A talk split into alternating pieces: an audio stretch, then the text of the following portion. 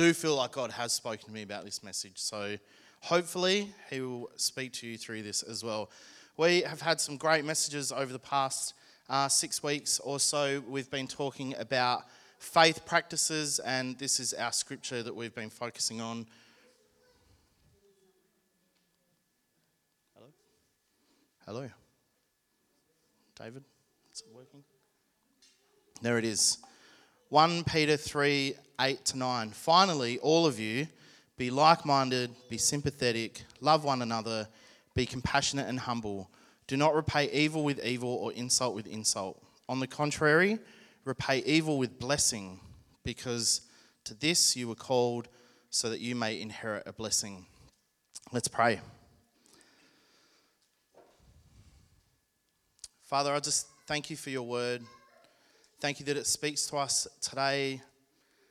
It speaks to us in our, in our moment of need with you, Lord. I just pray that you um, bless our fellowship today. Bless the words that I speak. Let them be a word in season. In Jesus' name. Amen. So, who can remember the words that we've, um, the messages that we've had over the past few weeks? There was Emily's last week, not last week, the week before, sorry. Humble heart, which was excellent one mind, one heart. Be tender hearted. Who remembers the word? Eusplanchnos. Eusplanchnos. That was a that was compassion in our bowels. That's what that that was a good word from Benito. Speech of the heart. So there's a bit of a theme here around the heart, which I'm not going to be speaking on today. I'm going to break tradition but I'm going to speak about love one another. And I'll just read this again. Finally, all of you, be like minded, be sympathetic, love one another, be compassionate and humble. Do not repay evil with evil or insult with insult. On the contrary, repay evil with blessing, because to this you were called so that you may inherit a blessing. Now, love one another comes from the Greek word, which you probably can't see, Philadelphos. Philadelphos. Two comes from two words. Phila and Adelphos. And I want to briefly explain Adelphos first. Adelphos means brother or member of the same family or religious community, especially followers or Christians. I think I've written that wrong up there. A follow a follower of Christ or a fellow Christian. Is that right? Yeah, that's good fellow Christians. So you might have heard the term Philadelphia, the um, place in America, which is the city of, of brotherly love. Okay, that's what this word means brotherly love. Adelphos, a member of the same family or religious community, but especially fellow Christians, those of us who have common beliefs. The second word is the one that I really want us to focus on, which is philos. Now, philos is a friend, someone dearly loved or prized in a personal, intimate way. It's a trusted confidant held dear in a close bond of personal affection. And the root phil conveys experiential, personal affection, indicating that philos expresses experience based love. Experience based love. This is a deep friendship between two people based on affection and trust, drawn together by common beliefs. Now, obviously, in this context, we're talking about Christians, we're talking to Christians, but really, this can happen in other contexts too, where people come together with common beliefs. It's very common amongst those who served in the, in the army or served in war together. They talk about brotherhood people that come from completely different backgrounds who are in the same scenario, having these, these shared experiences together, which forms this bond that can't be broken no matter what. It's not the kind of love or it's not the kind of relationship that you have with everybody.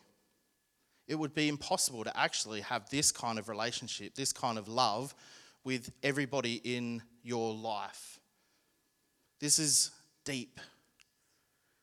I see, hope you don't mind me pointing out, but I see these amazing women in the front row grabbing each other's hands because I'm sure you, this resonates with you. And it, it's amazing. It, it is what we need as Christians. You cannot live your life, or you can, but you, you, you can't live your life to the fullest without having people in your life who love you and care for you, who have been through experiences with you, who have been there through thick and thin, who have watched you laugh and have watched you cry, who have told you to pull your head out sometimes, or have said nothing at all other than just sit there and just listen and listen and listen. That is philos love. It's obvious to everyone around you. Just like this as an example, it's obvious. And I want to show you an example of where Jesus expressed this in the Bible. In John 11, 33 to 36, this is the story of when Lazarus died. And before this, before this part, Martha had run out to Jesus and Jesus was on his way, and she was a bit upset with him that he was late, that Lazarus had already passed away. And so he continues on, and then Mary comes out to see him, and Mary's very emotional. And, and that's where um, Mary says to him as well, you, you know, it's, it's too late. He's already passed away. If you had only been here four days ago, he would still be alive.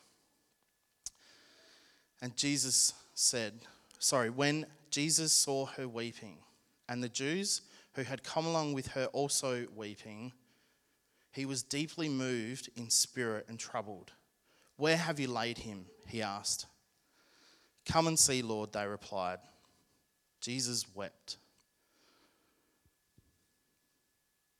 Jesus wept. And they say this is the shortest verse, or one of the shortest verses in the Bible. But Jesus wept. And I don't think he just had a tear streaming out of his eye. I think that when it says that Jesus wept, I think Jesus wept out of a deep emotional grieving for Lazarus and for the people that were there that were also grieving. Uh, Emily said rightly, Jesus was fully God and fully human. And I think sometimes we overemphasize his fully godness and forget about the fact that he was also fully human.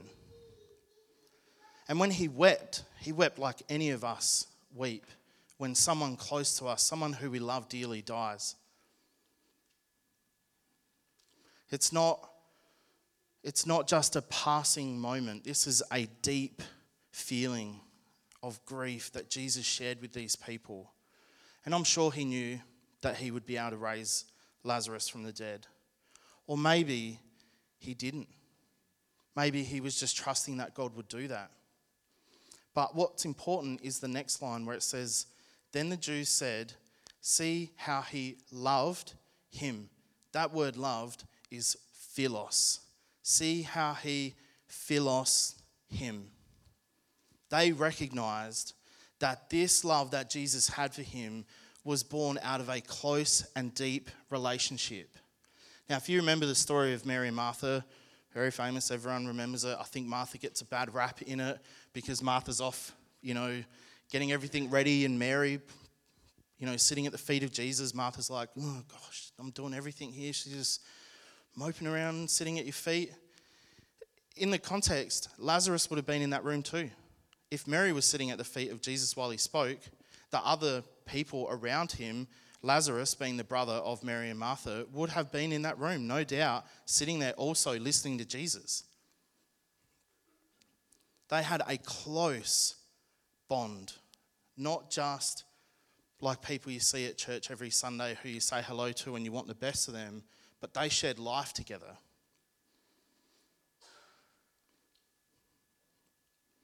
You know,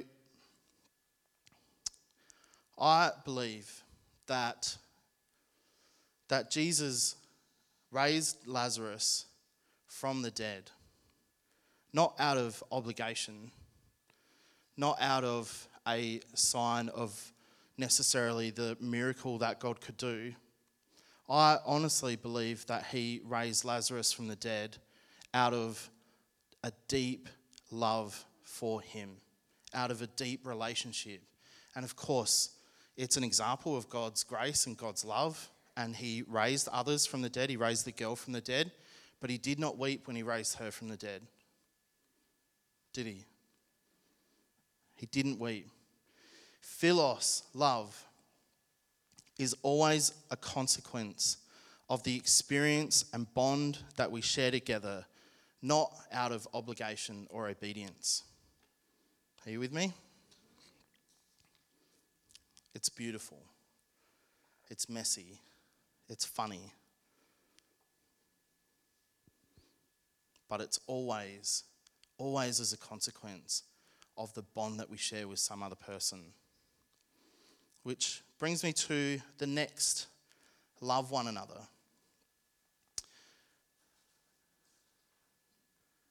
The next love one another. The next one,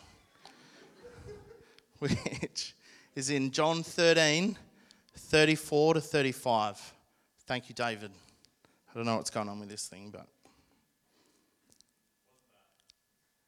it's not this. Oh, all right. A new command I give you love one another. As I have loved you, so you must love one another. By this, everyone will know that you are my disciples if you love one another. Now, this love is a different word for love, which I'm sure you've heard in this church before. The Greek word. Anyone want to have a stab at it?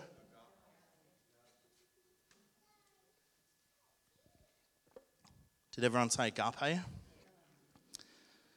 You're wrong. It's next slide. Is this working or? I was just. It is the same word, but this agapeo, agapeo. But it comes from the same word as agape. We all know agape, so let's call it that.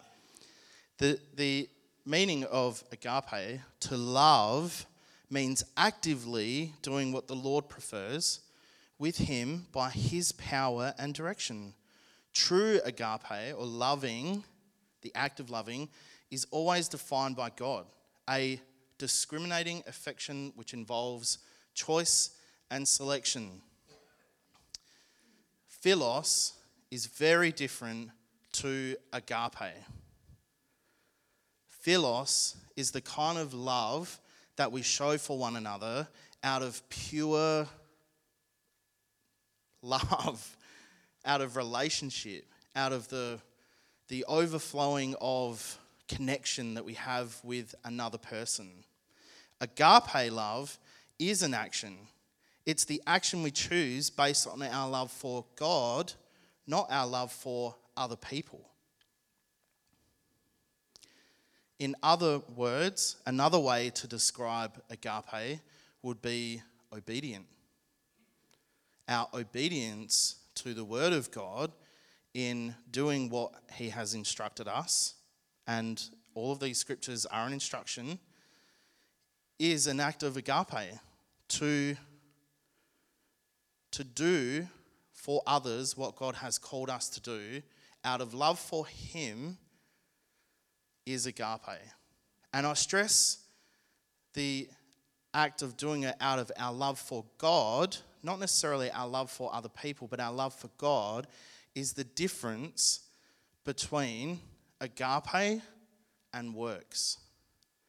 And obedience to God out of love for God is agape doing nice things for other people just because is works. And I'm not saying they're bad, I just want to stress the difference that we can do nice things for other people and that's fine.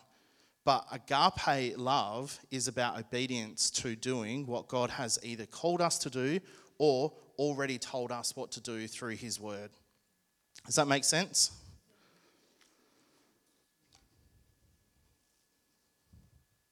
Matthew 5 43 to 48, and this is in the NLT version. You've heard the law that says, Love your neighbor and hate your enemy. But I say, love your enemies, pray for those who persecute you. In that way, you will be acting as true children of your Father in heaven. For he gives his sunlight to both the evil and the good, and he sends rain on the just and the unjust alike. If you love only those who love you, what reward is there for that? Even corrupt tax collectors do that. If you are kind only to your friends, who are you different from how are you different from anyone else? Even pagans do that. But you are to be perfect, even as your Father in heaven is perfect.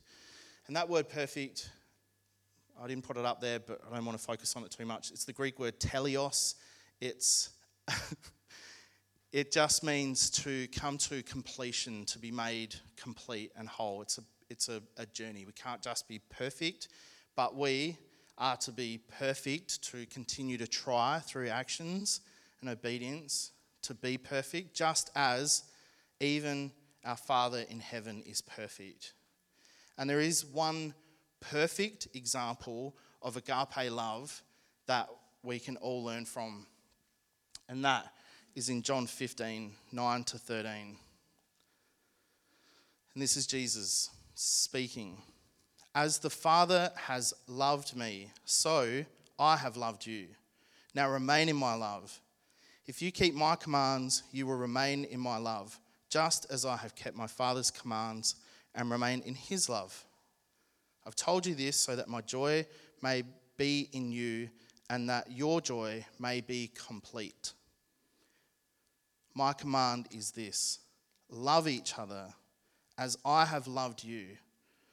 Greater love has no one than this to lay his life down, to lay down one's life for one's friends. Jesus showed his love for us by laying his life down for us so that we could be in relationship with God, so that our sins could be atoned for, so that we can, as Julie said in worship, around experiencing the end, the glory of God. I can't remember the exact words he said, but I can't wait for the, the end. That was Jesus' agape example to us, that he laid his life down for us. And again, I want to stress the human aspect of Jesus. If you remember the story, the night before the crucifixion, Jesus prayed to God and he sweat blood. And there, are, there are actual records of people who have had this. It comes from, a, from, uh, from sweating blood, comes from a deep stress and anguish where your, the capillaries under your skin burst through stress and the, the sweat comes through your pores. Uh, sorry, the blood comes through with your sweat through your pores. So it actually happens. It's, it, it is something that all of us, and God willing, none of us have to um, ever have, but it has happened to other people.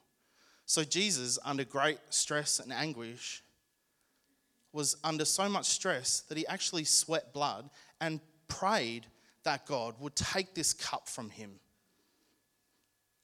Take it, please, God, take this cup from me. But, what does he say? Not your will, not my will, but yours. If it is your will, then so be it. And he was obedient to God for us. Now, the interesting thing about agape is that the response of the person who was showing agape to is actually irrelevant. We don't show agape for gratitude or for thanks. And quite often, I'm sure all of you have experienced this, you do something nice for people and you don't get the response that you want or that you're expecting. And you say, oh, well, thank you would be nice. And that's, that's okay, that's a human reaction. But agape is based on our action for them out of our love for God, not their response to us. And so when Jesus, showing the ultimate act of agape, took his took himself to the cross and lost his life for our sake, For all, as John 3:16 says, so that all all and any can have a relationship with God, knowing full well that not all people were going to accept him as their savior. He knew that not everybody was going to appreciate that. And in fact, people persecuted him. There were people, the people that persecuted him, he died for them just as he died for us. That is the perfect act of agape. And as much as we don't necessarily always like to talk about this word, really the key to showing agape love is obedience. And I think sometimes we, we can over spiritualize it and we ask for God to speak to us, whether it's in the shower or in prayer or when we're driving our car or when we're walking into church, whatever the case may be. And I think most of us would say, if God speaks to me, I will be obedient. And I believe that.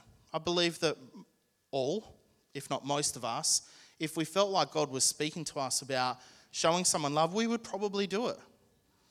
And I think that's amazing.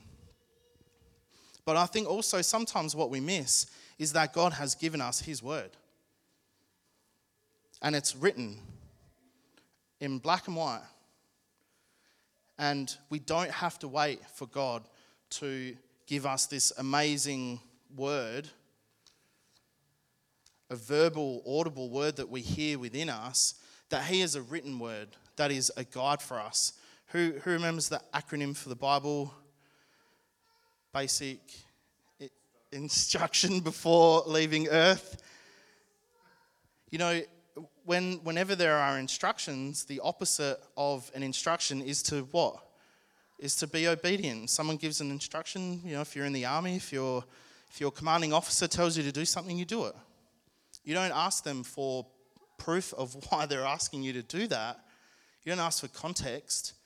You don't ask, you know, any questions around how your action might end up in the, in, you know, in the end. You, they just blindly do it.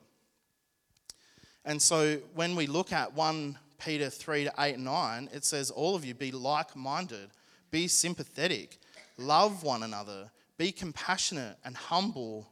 Don't repay evil with evil or insult with insult. On the contrary, repay evil with blessing, because to this you were called so that you may inherit a blessing. We are called to love one another to philos, to Philadelphos, which is brotherly love, but to love each other in deep, close, personal relationship. But we're also called to love each other through agape, which is the act of serving God to show his love to other people, regardless of how they might receive that. I want to give you a brief example. I'm sure lots of you have got different examples like this. I used to play golf every Saturday. North Adelaide, I loved it. You know, it's a beautiful golf course. And at North Adelaide, there are these amazing historic trees, Moreton Bay fig trees. They're, they're huge, really big roots, they're beautiful. There's a few of them around the, around the golf course. And one of them in particular has these really low, kind of hanging branches. And um, I knew what it looked like under there because I would hit my ball in there quite often. But, um, but it was kind of like a sheltered area. So, quite often, there would be homeless people sleeping under the tree in between the tree roots. Now, I remember specifically there was this one man who they used to just be there and then they wouldn't, you know, they, it was quite transient, you know, they're there one week and not there again. But there happened to be this one man who had really set up under this tree and was there two weeks in a row. And I remember the people that I was playing golf with, and this, I'm not, this is not a judgment on them, but they would complain about this homeless person being on their golf course and, you know, being really judgmental. And, you know, this is an older gentleman as well. And it was, it was cold, it was winter. And I felt compassion for this man because he was homeless, sleeping under a tree. And here I was playing golf with these other people, living, to be quite honest, a pretty privileged life. And so I felt to take him some food. And so I made a couple of sandwiches, took some fruit and a bottle of water, packed it in my golf bag. And when we got to that hole, I would almost go over to where the tree was and almost ashamedly take out the food that I had given, I had packed for this man, and try and hide it from the people that I was playing with, to drop it at the feet of this guy, hoping that he wouldn't wake up, so that I could just leave him some food. And the, the point for me, there's, I know there's a lot in that. We should never be ashamed of showing God's love. And I, I, reflect on that quite often and think about the message that I was probably giving to these other people that, that what I was doing in some way was wrong. You know, by trying to hide it and being a little bit ashamed of it, it was somehow wrong of me to be showing agape to someone else who was in need. Now, that's one thing. The, the second thing is, and I'm being quite open and vulnerable with you about this, I wanted to give this guy food but I didn't really want to have a conversation with him. I didn't want to have to talk to him. I didn't want to spend time getting to know him or, you know, I didn't want him to get up and I didn't want to hear his story. I didn't, I didn't want, I also didn't want him to feel ashamed of me giving him food. I was very conscious that he might feel embarrassed that I was giving him food. But when you strip it all down, and again, I'm not, I'm not saying this to make myself sound better, all of the other stuff actually means nothing at all. What other people thought, what I was worried about, what they thought, what he was going to think, none of that. None of that was important. But what was important was that I genuinely felt God tell me to take him some food. And I did it out of obedience. Not because, in honesty, not because I had this deep love of this man who I'd never met. But I felt God asking me to do something, and I wanted to be obedient to that. And I did. He was there for five or six weeks only. And from that first time, every week, I just kept bringing food and bringing food, you know, leaving it at his feet you know, and sometimes he was awake and he would say thank you, and, you know, it was great. But what we don't know is I don't know what his relationship with God is like. I don't know if he was praying every night to God that someone would drop food at his feet. I don't know if he was praying for a home. I don't know if he didn't believe in God at all. Who knows? But I didn't do it for him to say thank you to me. I did it because God asked me to do it. And God asks us to do a lot of things in the Bible. Some of them he, he speaks to us about, others he's written about, so that we can learn and we can try and show his love.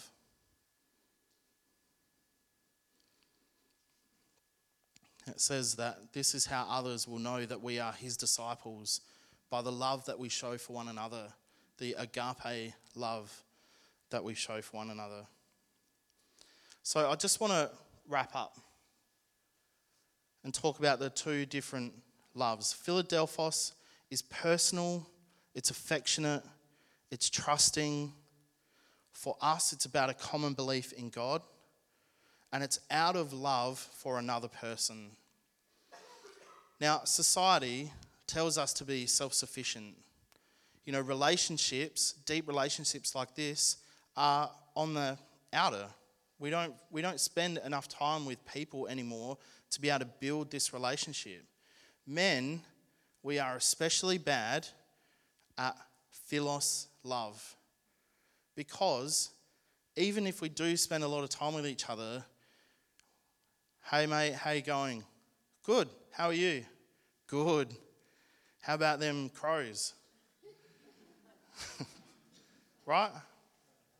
Well, don't get me wrong, I, women do this too. This is not about gender, you know, but I think men are particularly not great at just when someone says, How are you? and you're saying, Actually, I'm not that great. I'm not that great. I'm stressed to my eyeballs because I've got bills to pay and I don't know how I'm going to pay them. And I want to change my life, but I don't know how to change. and I don't even know where to start. And I'm sick of going round and round and round this same cycle all the time. And I want something different and something new and something fresh in my life. I want more. I want to break this cycle. I want more of God. But I don't know how. I'm not going to ask for any response, but I know a lot, a lot of us, men and women, can relate to that. But we say, yeah, we're good, you know. And then someone says, no, how are you really? Yeah, you know, things could be better, but I'm, I'm good, you know.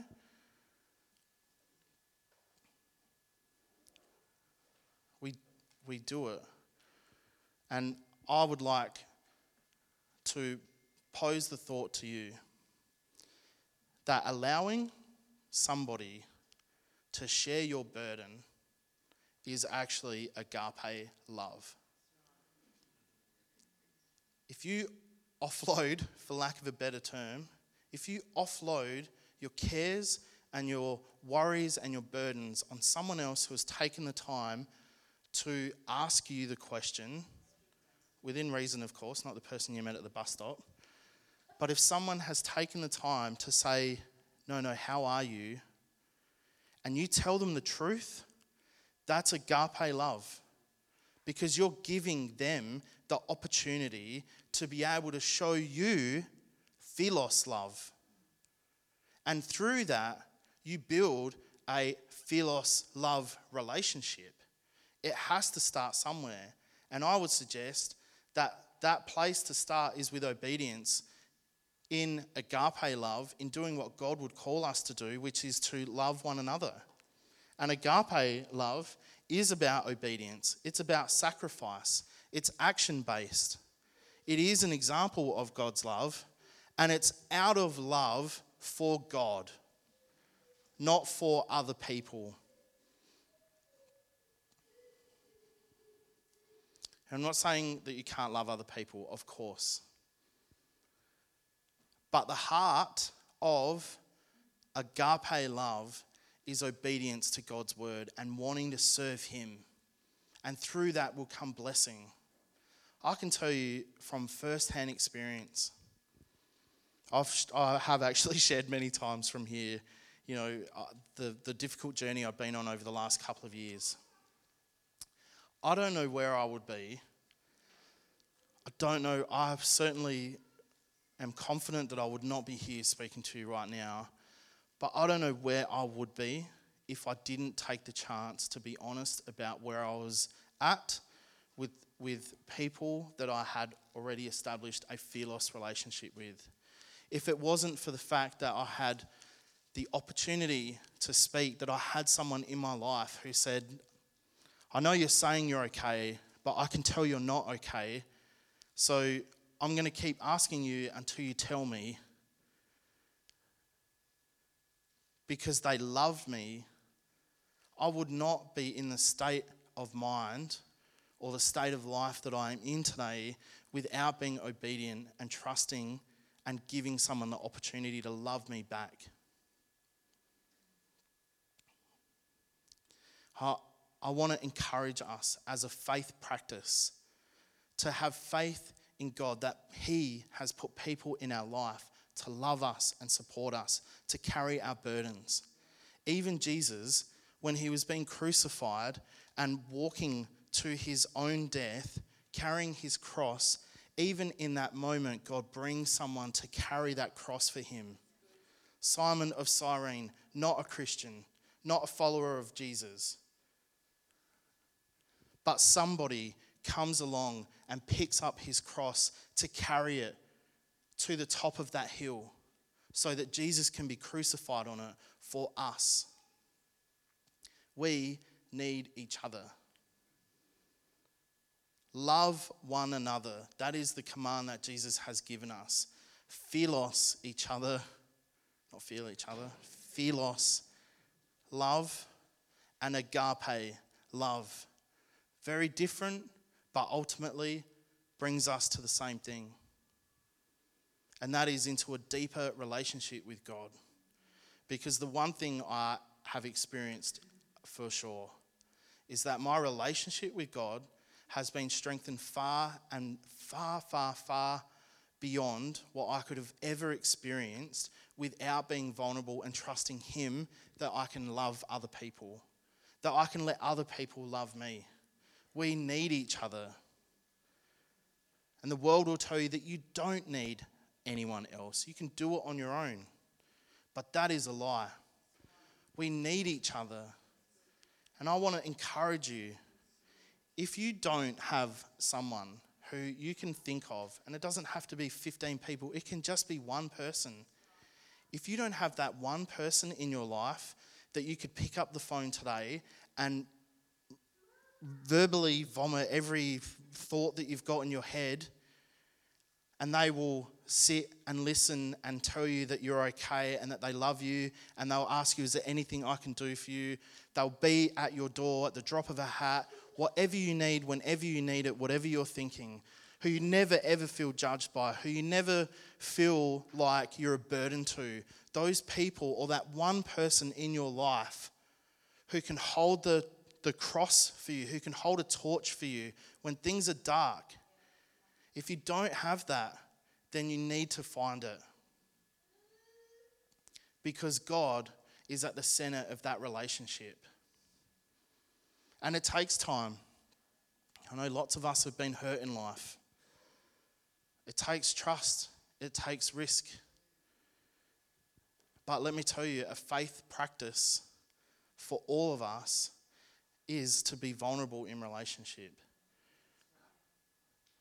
I don't know if this was in a movie, but to give love an opportunity.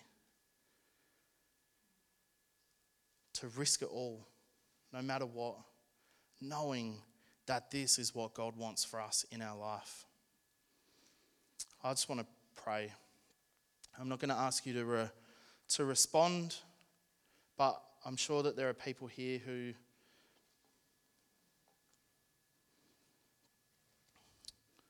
who might need some more philos love in their life.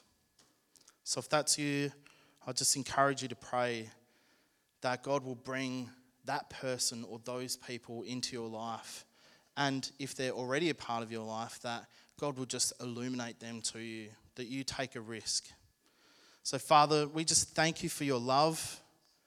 We thank you for your agape love, and we thank you for your example of philos love. We pray, Lord, that, that all of us, that all of us are committed to loving you and to living out your love in our life. And I'll just pray for relationships specifically, Lord, those deep friendships, that philos love that we all need to get through life. I just pray, Lord, that you illuminate people in our life, that you either put someone on our heart to go and have a coffee with or to call them, to reach out to them, to spend some time with. I just pray that you put that on our hearts, Lord. And for those who are feeling lost and are feeling alone and feeling like they don't have that person that they can rely on, Lord, I just pray that you bring someone into their life. In the name of Jesus, we just pray that philos love and agape love win out over everything else. That we trust, that we have faith, that it is a faith practice to trust you, that this is what you want for us.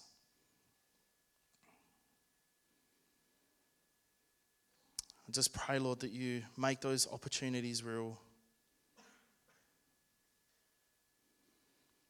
And we just thank you, Lord, that no matter what, that you you are in control of everything. We just pray all this in Jesus' name. Amen.